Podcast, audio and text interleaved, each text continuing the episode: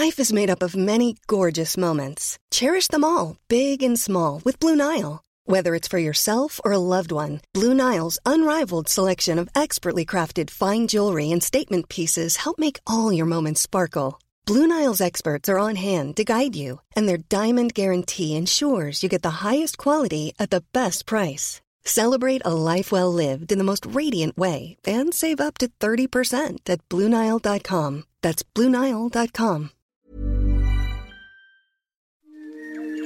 He kōna e purangi tēnei nā te reo irirangi o Aotearoa. Hi, I'm depressed alcoholic comedian James Nokise. A couple of years ago, I had a mental health breakdown which resulted in panic attacks on international flights, stepping in front of an oncoming bus, and eventually showering so long that I began to get a little bit hungry. And that's when I discovered something magnificent. Through the magic of takeaways and running water, it turns out my mental health safe space is eating fried chicken in the shower. And that's how we've ended up here, a mental health podcast on headspace and happiness. This is a special episode co-produced with Pacific Media Network on Pacific men's mental health in New Zealand. I'm chatting to three of TATMILF's finest. New F M breakfast host Henry Hohenberger, musician Church of Church and A P, and creator of BroTown and driver of Bentley's Oscar Kitely. We're talking generational trauma. It's terrible when you're a little kid and you're prone to some adult's prejudices, oh. and that has some infa- that has some impact. Generational wisdom. Every morning I wake up and I tell myself I'm the sexiest person that ever lived, yeah. and that's how I get my day started. And generational television. There's like a specific genre of white comedy, like your John Cusack, like, yeah, and like yeah. it was just so chill. Like every time I look at that, I'm like, bruh, pre nine eleven was crazy. Some of this will get a bit real, the language, the subjects, so make sure that you're in a safe space with your comfort food. And join us, Eating Fried Chicken in the Shower. Hi, and welcome to Eating Fried Chicken in the Shower, a mental health podcast with me, James Nokise. And today uh, I am joined uh, by uh, three men who have only really just met each other. We're having a, a special conversation about Pacific men's mental health. Uh, we've got uh, Henry from... Uh, New, is it New Fresh F M? Breakfast? The All Fresh Breakfast, New F M. All Fresh Breakfast. Oh, man, yeah. You did that like a pro. The All Fresh Breakfast, New F M. Get paid for it. uh, we got Church from Church and A P. Yes. Uh, and we've got Oscar from Ancient Times Past. The olden days. Uh, oh, well, playwright, presenter. Yeah. Just uh, screenwriter. Legend. Legend, actually. Well, yeah, Pacific mm. arts legend. Mm. Um, And we're all, I've just realized, uh, rocking a different decade um, because uh, Church, uh, you're twenty, mm-hmm. is that right? And yep. Henry, you're thirty. thirty, yep. I am uncomfortably close to forty. Uh, and Oscar, and you... I've tipped the edge. You've tipped the edge uh, just over fifty. So I want to start by saying thank you for joining uh, me today. Why we're eating chicken in the shower is a couple of years ago, uh, I had a mental breakdown. Uh, which led to a, a, a suicide attempt, uh, the second one, so I w- that's, it was familiar ground. And um, I ended up in my recovery at my mate's place eating K F C. Mm. Um, and I said, I'm going to go take a, a shower, um, but I'm still a bit hungry. He was like, take the popcorn chicken. And so I found myself eating popcorn chicken uh, in a shower. And he was like, how are you feeling? I was like, this feels real good. And it just became my whole thing for my stay at his place was eating fried chicken in the shower. And it helped. And it helped. And so it became like my mental health safe space. So that's why the show's got its name and that's what it's called. And, um, and it's also a proof that even a mental health breakdown can lead to an economically viable situation. all uh, parties, man. All parties, wow. man. And now while I was growing up uh, as an Afakasi um, Samoan in New Zealand, I think one of the big questions I had when I thought about the Pacific community, and Oscar, maybe we've talked about this way in the past, was a feeling of um, two, the two questions for me as a teenager were, do I belong? Mm. And um, am I worthy? And I'm wondering, since we all have different age groups, for you guys, when you were teenagers, mm. um, what's the a question that maybe came to you when you thought of the Pacific community? I... Um Personally, my, I am half Samoan, half Māori. Mm-hmm. So as a teenager, I never really understood how to fit in. Mm. So I think subconsciously I ended up just saying I'm a New Zealander. Yeah. Because, you know, being Afakasi, you're never Samoan enough for the Samoans, but you're never Māori enough for the Māoris. Yeah. So I think subconsciously I just ran around and said I was a New Zealander to avoid mm. the conversation completely. Yeah. So I don't know how, as a as a teenager, I was able to fit in. I don't. I just think in general I don't fit in anywhere. Yeah. Just because I don't think I'm a typical Pacific male. What do you mean by that, Henry? Um, I think there's this a. I don't know how to say it correctly. Word. There's a, a staunchness I feel like a lot of Pacific males are supposed to have. Yeah. Whereas I am very animated when I talk. I talk too much. I talk too loud. I talk too fast. Yeah. And I feel like it was too much for me to fit in with, I guess, the the stereotypes, if you want to call it that, of what a Pacific male should be. Mm-hmm. I understand you, like, talking about those archetypes. Like, mm. you know, everybody's Samoan uncle is the same. You know, mm. like, there's a definite uh, type. Mm. And I think growing up, I think what I used to ask myself was, like, what qualifies my culture? Mm. Yeah. Is it the color of my skin? Because, you know, that should make me Samoan. But mm. um, I remember when I was about eight, my family moved to Samoa and we stayed there for some time, and I was like, I don't think it's like, mm. it's not the color of my skin, because everyone thinks I'm Barangi. Right. Like, wow. Yeah, like when I got there, the way I became mates with everyone is I just used to say like swear words in Samoan. That's yeah. the only thing I knew. I couldn't yeah. speak the language. Yeah. It must have been funny going from being it, one thing and then... Yeah, because yeah. here growing up, you're like the Samoan guy, like, yeah. you know, and everyone's like, oh...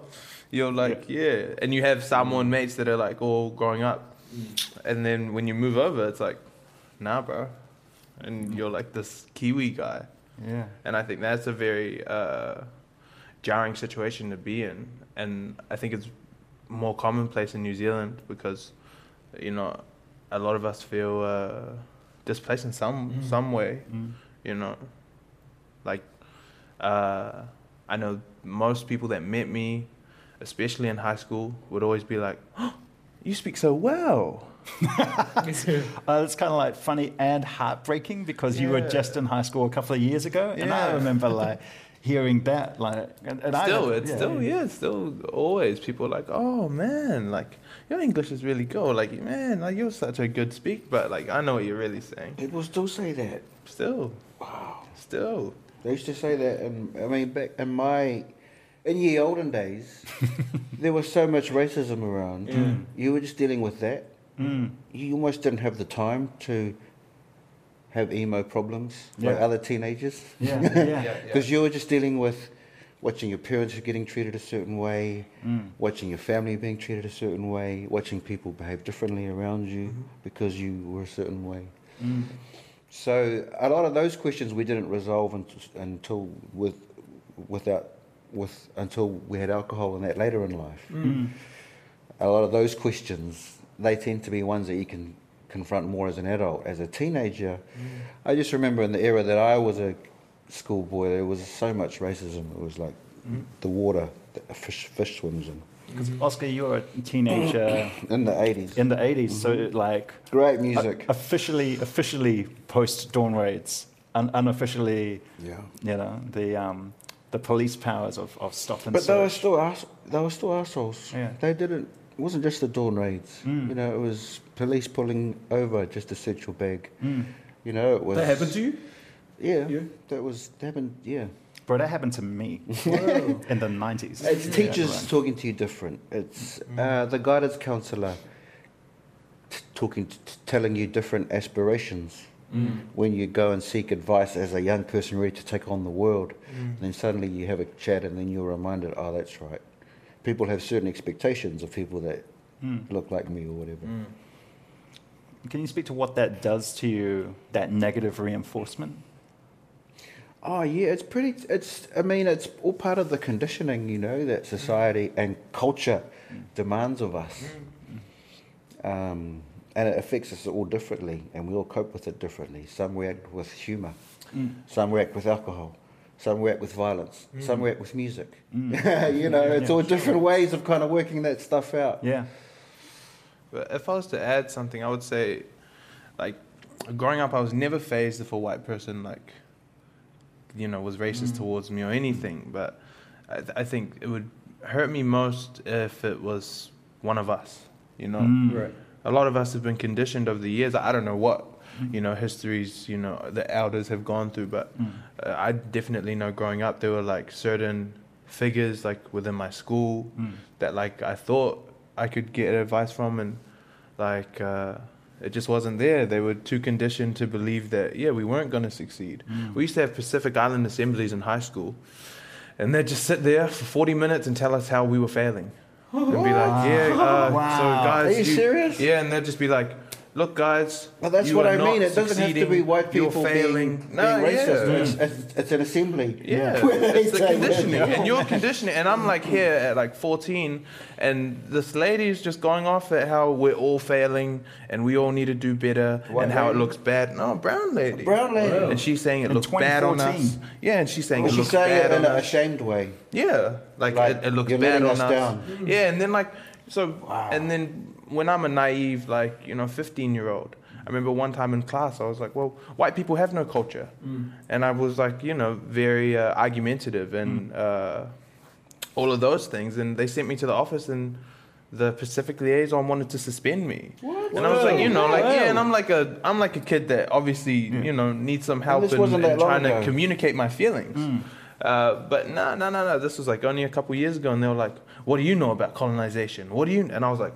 What? What do you mean? It wasn't good. Like, you know, yeah. like I didn't have to know a lot to know that there's a pain that we feel as a people that I was trying to express. Mm. I don't think I did the best job of it, but I was like fifteen. Yeah. So there were, there were no support systems. Mm. And so going up against that, like any time I would try to open my mouth after that, it was like, well, I'm going to, this is going to be a, a an uphill battle. Yeah. I may as well just... Well, are those experiences the fuel as to... Sorry, I'm asking the questions. That's that, just the that's interviewer fine. in me. That's fine. But is they, that those experiences the fuel as to why you are so successful now? Or that doesn't play in your mind at all? I think we would have been successful without that. Regardless. Yeah, like... I it's, think it's partly, like... Uh, I, I think, stuff. like, I definitely... Uh, have a certain chip on my shoulder that uh, I do things out of spite mm. to prove people wrong. Mm. Um, like... My school never believed, um, I went to a school up the road, um, but they they never believed in our music. Mm. They said that rap wasn't a real genre, that I, I couldn't get it uh, endorsed for N C A A. Wait, how how so, do you say rap is not a real genre in the twenty-first century? I don't know, I don't know. I don't know. How hey, that, so uh, get this, get this. I remember a time where there were actual radio stations and their slogan was "No rap, no crap." I remember that. I remember like, no, that. Like, yeah. No shit. Yeah. Yeah. yeah. And then Run D M C came out and everyone went, yeah. "What?" Shit. Yeah, like it was it was ridiculous, but those were some things that, you know, you just have to ignore and be like, well, I understand that there's a world out there that's way bigger than this school. Uh, I just need to find my people, mm-hmm. you know. Mm. Did your mental health, how was your mental health through this process? I think mine was, mine was always steady because I was, I think I had an insight, a maturity that other poly kids didn't have. Mm, right. I knew high school wasn't shit. Mm. Let's see what people are doing after high school. Mm. So I don't need to be popular right now. Like, mm. let's just check check on me in, in three years after high school and we'll see. Yeah, wow. You know, so I was never uh, bothered about what was going on. I was always in my own head, and plus I had the internet, you know, like we're like the first generation to really have the internet. Mm-hmm. So I was always online, like, how can I learn things? And, you know, that kind of hunger to learn and mm. get better at your craft, like, you can ignore a lot of things like that. But it wasn't the same for a lot of other people, yeah. like a lot of my mates. Eating fried chicken in the shower. It's a generational serving.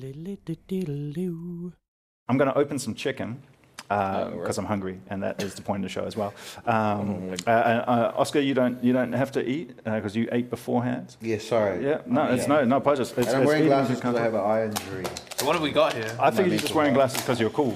And like, after uh, people probably don't know, but in Thank Pacific culture, after a certain age, you just wear glasses. At his age, it's great. Yeah, when you've reached uncle status. Uncle status, I think, absolutely. Um, I think glasses are cool and expected, in fact. Yeah, absolutely. They see they see you walk in wearing sunglasses on, they're like, he must be an uncle. Um, this is karachi chicken, it's my nice. choice. I have a question though, Oscar, you're yeah. from Tare. Yes. Me too. So am I. What? Mm-hmm. North? Yep.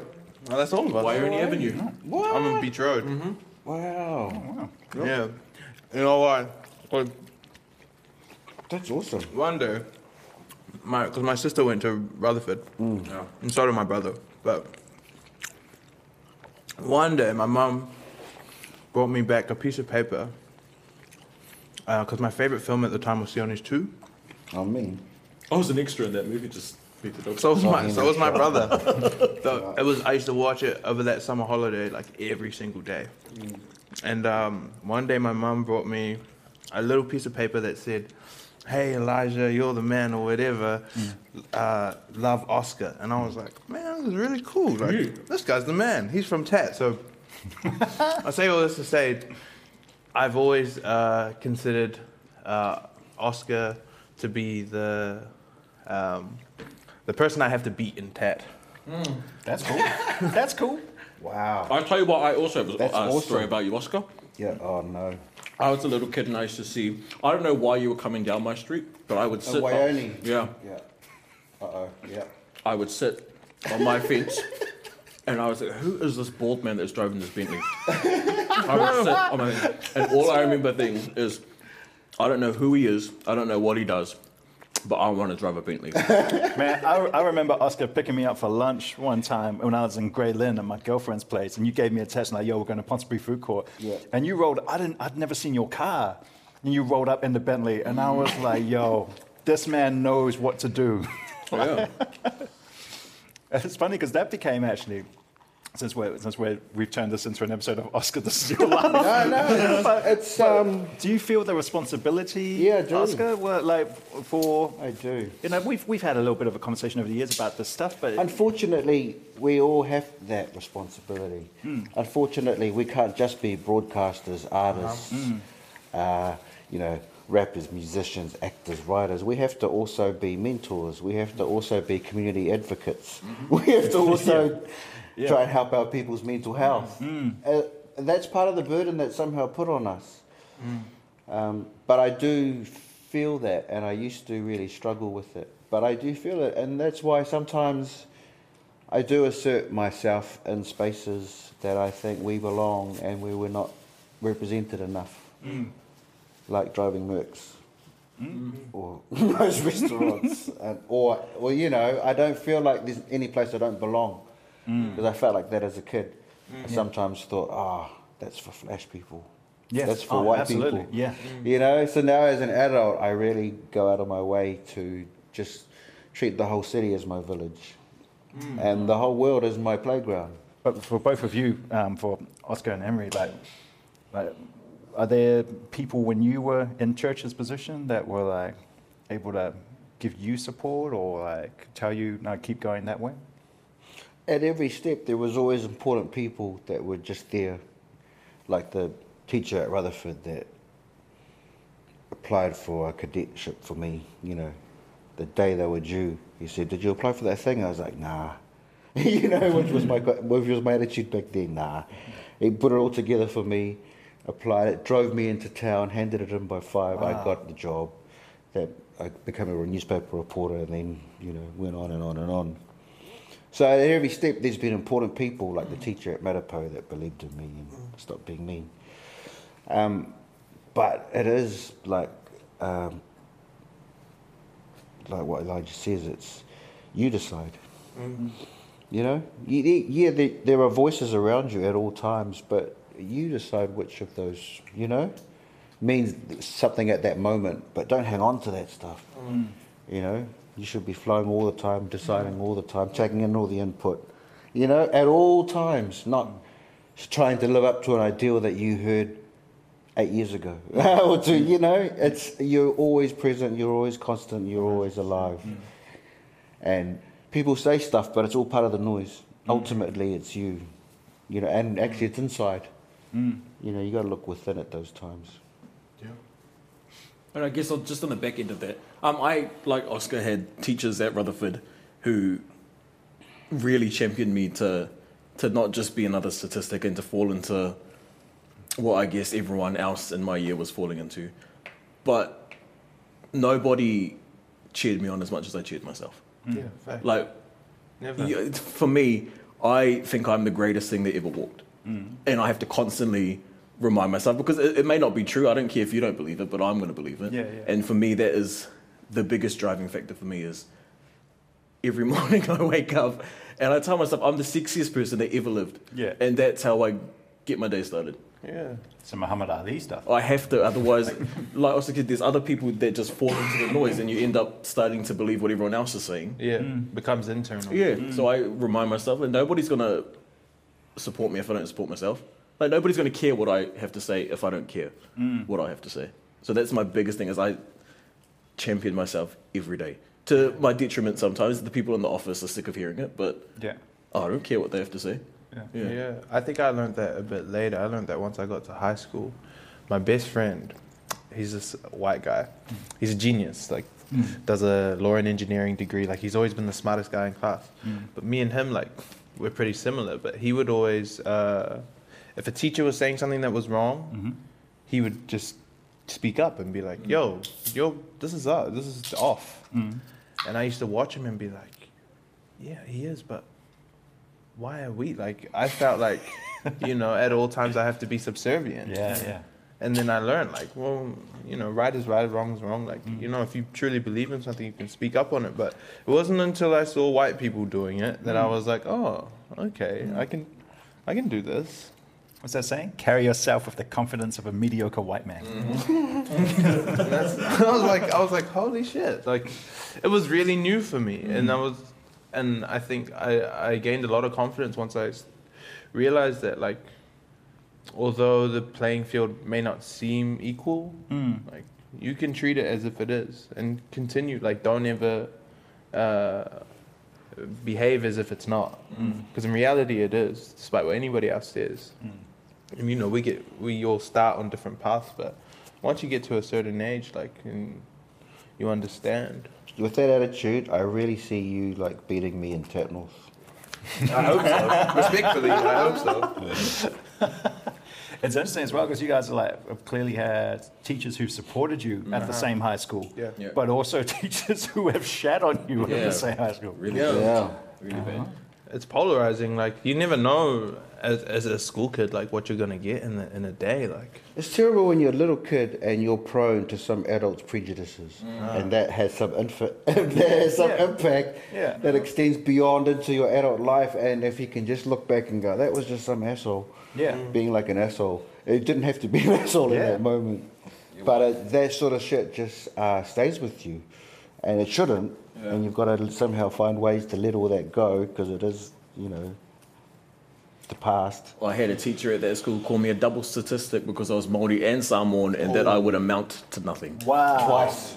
Horrible. But see, but see, yeah. that's an example of that. You yeah. know, it's like someone just being a dickhead. Mm-hmm. Yeah. And and because there's so much uh, that comes with, like, we don't ask for this treatment that is different because mm-hmm. we're brown. It's mm-hmm. just, it just is. Mm. Yeah. And we have to somehow learn it. And we yeah. have to, oh, you're being like that because of this. Oh, you're prejudiced, you're stupid. Oh, I see. Mm. And then before you even get to just being yourself. Mm. Yeah. You know, yeah. you've got to learn all that and then unlearn it yeah. in a way. Yeah. Well, Oscar, you grew up in a real political time. Like, uh, you know, it's um, dorm, dorm rates were rounding off, but the, um, you know, the... I mean, even the music uh, aftershocks. You know, like, yeah. But then you had, like, Bastion Point as well. You had, you know... nuclear testing, and, and Elijah, you've grown up in a, an incredibly politicized time yeah, for as sure. well. Mm. I feel like we got a reprieve in the nineties. I always tell anyone that was living in the nineties how yeah. well you had it off. Like, literally, the world yeah. was so chill. They were like, it was. Tevin new- Campbell happened. Yeah. yeah. yeah. And then my towards like the back, we were discussing this the other day. It was like Tevin Campbell happened. That was like peak America, yeah. oh, the man. Tevin Campbell era. Yeah, yeah, like he just wanted to talk mm. for a minute. Yeah. yeah. Like, there was so much. Fresh Prince, all that stuff. Fresh Prince, yeah. and then, like, towards the late nineties, you had, like, mm. all of all of those, um, there's, like, a specific genre of white comedy, like your John Cusack, like, yeah, and, like mm. it was just so chill. Like, every time I look at that, I'm like, bruh, mm. pre nine eleven was crazy. Um, we've talked a bit, well, a lot about, like, um, community and, mm. and upbringing. I want to talk a little bit about trauma, guys. Mm. Um, I mentioned before that uh, you know, I've had two suicide attempts, survived those um, by dumb luck. Uh, and the reason I speak about it publicly is because when I was growing up, Um, it's quite prevalent in uh, Māori and Pacific youth, uh, in the hut and in Newtown back in, in Wali. Uh, lost a couple of friends to it, almost lost a couple more. And I didn't realize that the ratio for Pacific Māori people was so high. I thought that was just normal. That was it, yeah. And then um, you talk to other communities, you share those stories, and you hear it's more. There was a study that came out this year, very recently, that showed that um, Pacific youth at the moment, one in three um, are having suicidal thoughts. So I just want to put that, I want to table that, um, and again, just ask all of you, you know, um, how, what does that say to you? I think, yeah, that was, like you were saying, you're almost conditioned to think that it's normal. Mm. Growing up, uh, once I had little things, and I was, every winter somebody would kill themselves or, you know, commit suicide. Um, and I would be like, why is this hap-? Like, you know, like, mm. is this just, I honestly, like, I was a child. I thought it was a seasonal thing. Like, mm. I was like, what is going on? Yeah. I'm like, you know, yeah. seven or eight. And yeah, like, one of my brother's mates would pass away, or one of my sister's mates would pass away, or like, and this is, these are young people, mm. high school age. Mm. And so, yeah, that was always something that I thought was regular. And now I think about it now, I'm like, it's a... Uh... Can I ask you a question? And feel free not to answer and tell me to shut up, but no. You said that you attempted suicide twice. Mm. Can I ask what's going through your head at that point in time? You can, yep, yeah, that's fine. I've talked about it um, a, a lot and had enough time. Mm. Uh, one's only a few years ago. Um, w- they were both different. Yeah. One, one uh, was pain and the other was burnout. Um, so the, the first time involved cutting, and it uh, was uh, feeling like the best option, like you were a burden, that yeah. you were... Yeah. Um, I was, I was causing pain by my existence. Mm. Uh, and so the, by ending my existence, I would um, make people happier. Even after the grief, once the grief was gone, they would, their lives would be improved by the absence of me. Mm. The second one uh, was a complete burnout where I, I walked in front of a bus wow. uh, in London on the way back to New Zealand, which made my flight very interesting. Mm. And... Um, And that that was my brain just so exhausted and so numb mm. and knowing there was so much work coming and going, I, I, there was just a tap out. It was like, all right, world, fair enough. Yeah. You've you won. I, I thought I could I could fight against the door and, and punch my way out of it, and I couldn't. And I, I think realizing that both of them were different, it was actually very important for me mm. um, because it... it It's something I keep an eye on now, because um, you know that it's it's not just cutting, it's not just walking, yeah. it's it's the ending and, and what triggers that. Mm. And it made me, the second one especially made me very conscious of going, oh shit, I thought I I thought I was over this. Yeah, you know, because it, it, it had been ten years since the last yeah. one, and now I'm much more respectful of my mental health mm. and and red flags and and having boundaries in that. Hmm. Are these premeditated or is it sort of off the cuff sort of emotions? Uh, off the cuff yeah. in, in the moment. I have friends who have uh, had very premeditated, and um, uh, that's uh, in some ways I, I, I think even more mm. painful. Um, I don't want to negate anyone's experience, but as as a, as a friend, seeing someone do a premeditated one and the thought and the planning, and I can relate Mm. to that um, again, but uh, mine mine were very uh, in in the moments. The first one was after a very heavy drug and alcohol fueled right. bender in isolation, so it was a an almost in my mind natural conclusion mm. to to something I was driving myself towards. Mm-hmm. Mm. It's just, I mean, like you were saying, it's just so common, and mm. it's always has been, and mm. we did always just th- think it was normal. Yeah. Mm. That it's so common. We all have, we all know people. Mm. We all, all every, all, I'm sure each one of us is touched by an experience of that. And I'm just wandering off in my head, just thinking about the families of my Mm. You know, my loved ones have lost people that way, and just the, how hard it is, you know, mm. even now. So all I can think of is how, you know, it doesn't end the pain, it transfers it.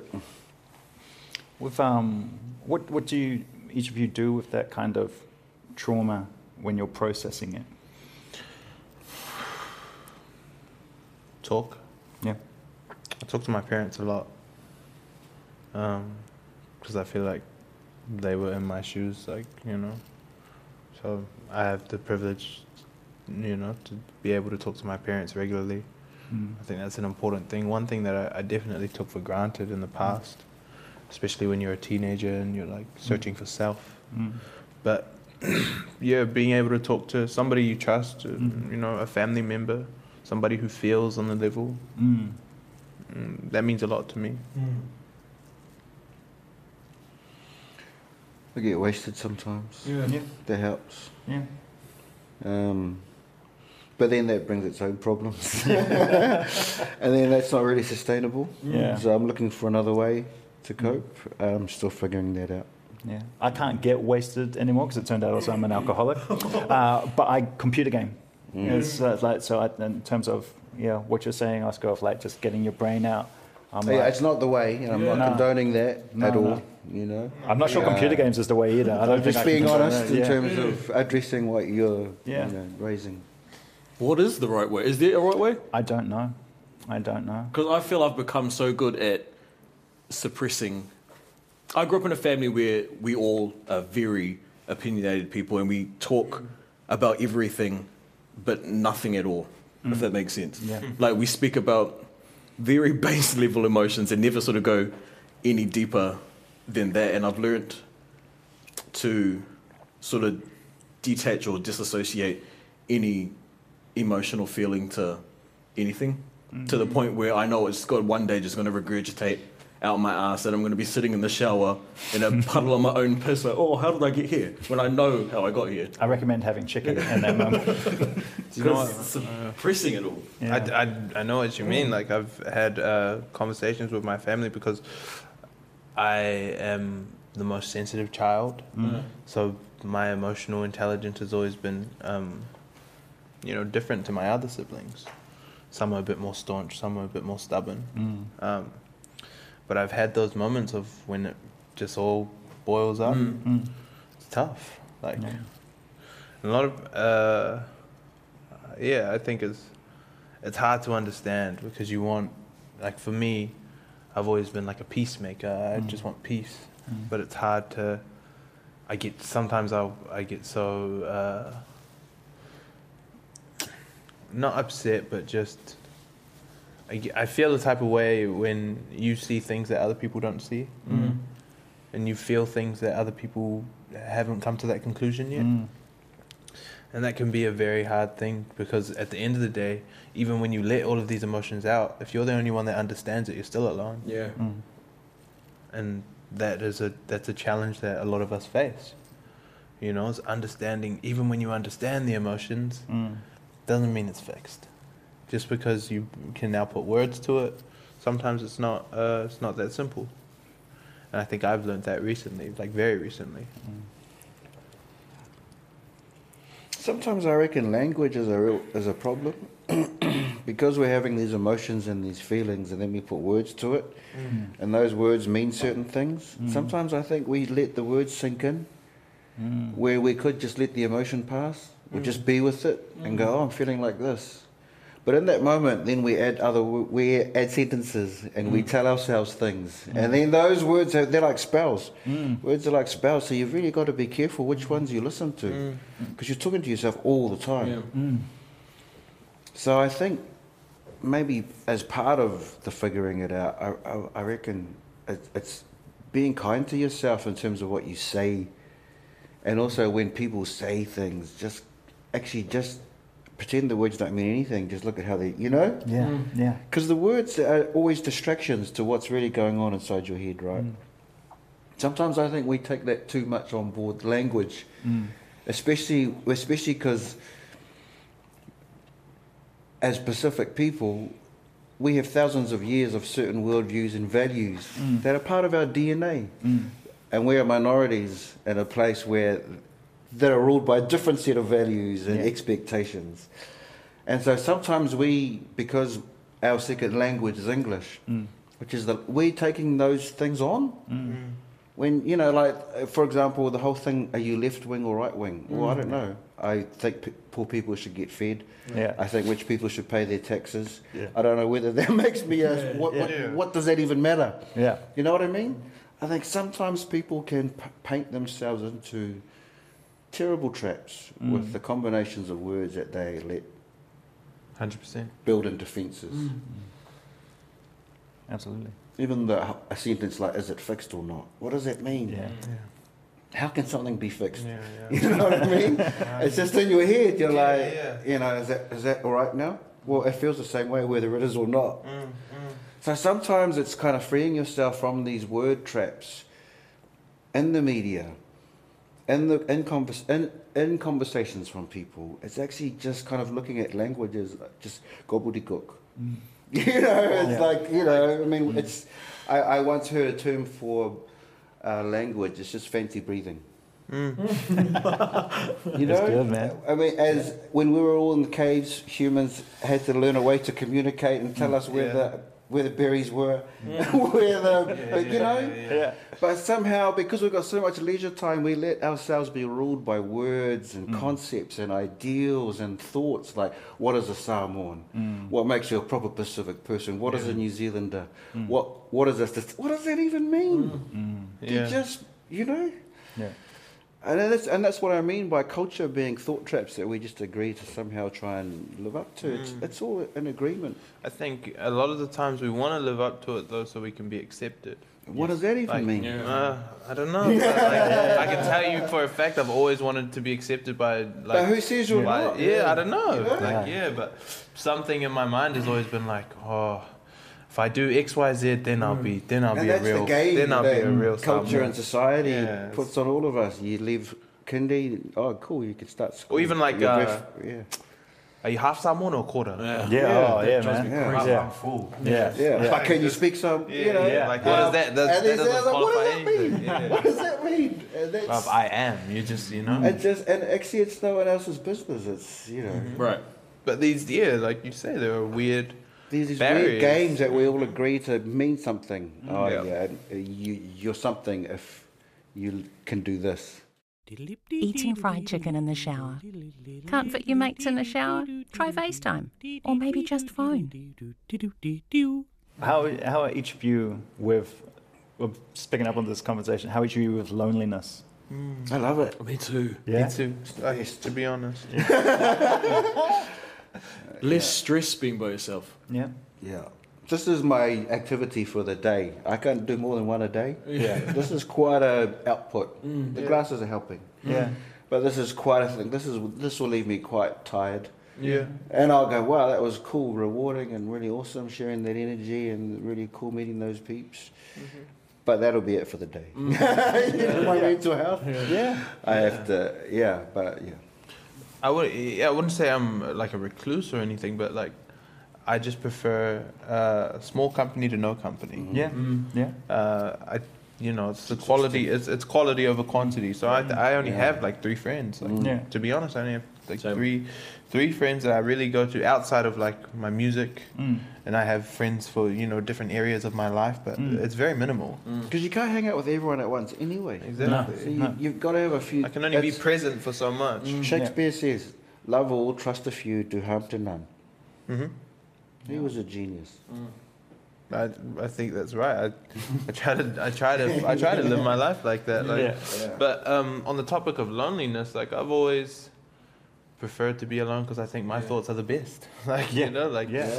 um, I've been able to use the cultural pride and confidence that mm. you know I mm. see in my family members um, to kind of uh, ignite something in me like that mm. that doesn't mind.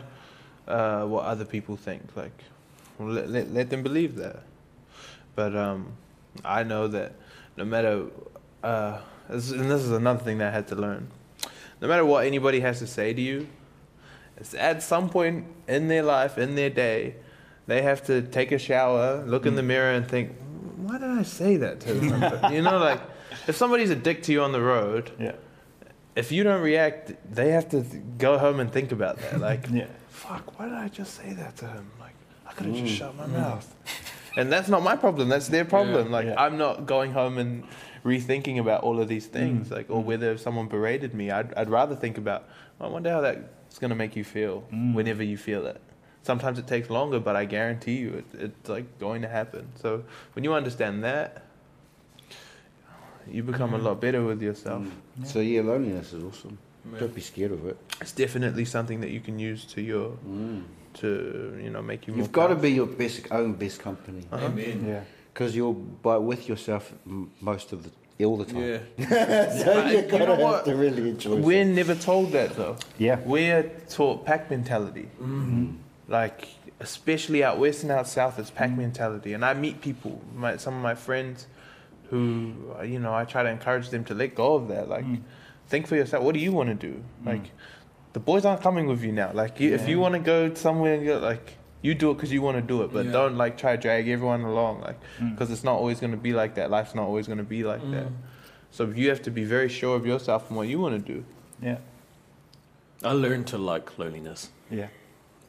I don't think I liked it at first. I grew up. My older siblings are ten and eleven years older than me, so they were out of the house while I was a kid, and I had to find ways to entertain myself. Yeah. So now that I'm an adult, I find myself still doing those same things that I was doing as a kid to entertain myself, and it just so happens to be I'm by myself. Yeah. Yeah. I think that's the the reason why I like being alone. Mm. Yeah. Mm. That's, I, I'm the oldest by seven years mm. on my siblings, so I had that period of just being by myself, and it's the same thing. Yeah. Mm. I wonder if I wonder if that's how we all end up in the um, in the arts as well. To a degree, is yeah. Mm. Just you spend enough time in your head, and you end up getting a good imagination. Well, and it's great stuff. Therapy, isn't it, for yeah. kind of figuring all that stuff in your head out. Mm. That's yeah. why it's best out than in. Get it out somehow. Yeah, yeah. Um, guys, final question, um, and thank you so much for, for coming down today and sharing food and, and chat and time. Um, I ask this of everyone who, who is a guest in here uh, because it's my safe space. Is there anything that you would like to share in the shower? Um, before we go. Nah. I, only just that I don't know. Yeah.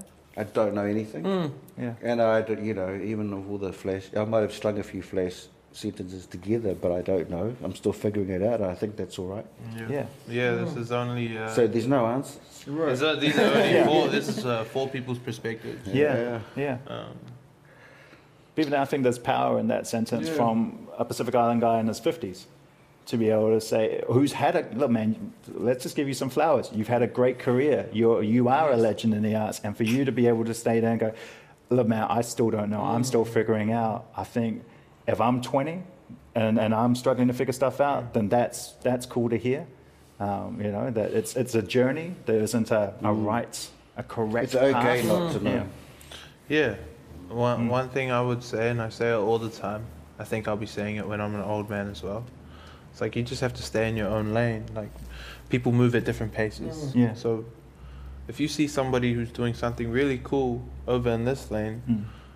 uh, the generation that I'm in now, they tend to want to indi- indicate, you yeah, know? Yeah.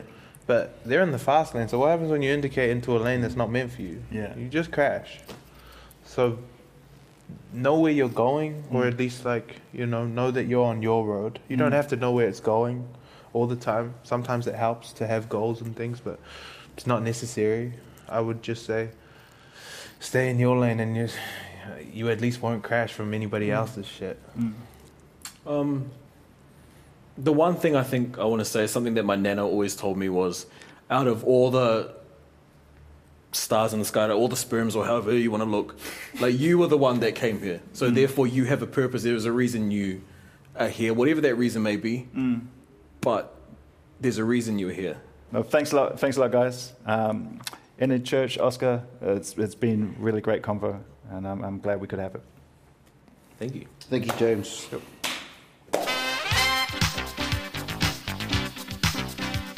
Eating Fried Chicken in the Shower is produced for R N Z by Charlie Bleakley of Fruit and Nut Productions. The engineer is Ronnie Poet. The executive producers are Justin Gregory and Tim Watkin. You can find this podcast however you just found this podcast. Or if you're listening on the radio, go to R N Z's podcast page and look for The Chicken. If you're rating podcasts and you want to rate ours, give us five stars. Remember, more stars, more chicken. If you want to share your comfort food and your mental health safe space with me, then you can tweet me on at James Nokise. If you're experiencing mental health issues and you're in New Zealand, you can text one seven three seven. Or go to the R N Z Fried Chicken page and we'll have a list of different mental health practitioners that might be able to assist you. If, because of the pandemic, you're experiencing COVID-related mental health issues, you can go to w w w dot health dot govt dot n z. Look for the COVID page and you'll be able to find mental health resources there. Stay safe. Whātai lava. Matua.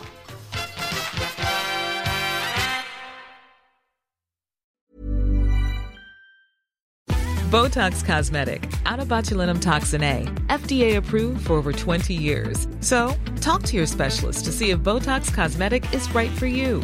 For full prescribing information, including boxed warning, visit Botox Cosmetic dot com or call eight seven seven, three five one, zero three zero zero. Remember to ask for Botox Cosmetic by name. To see for yourself and learn more, visit Botox Cosmetic dot com. That's Botox Cosmetic dot com.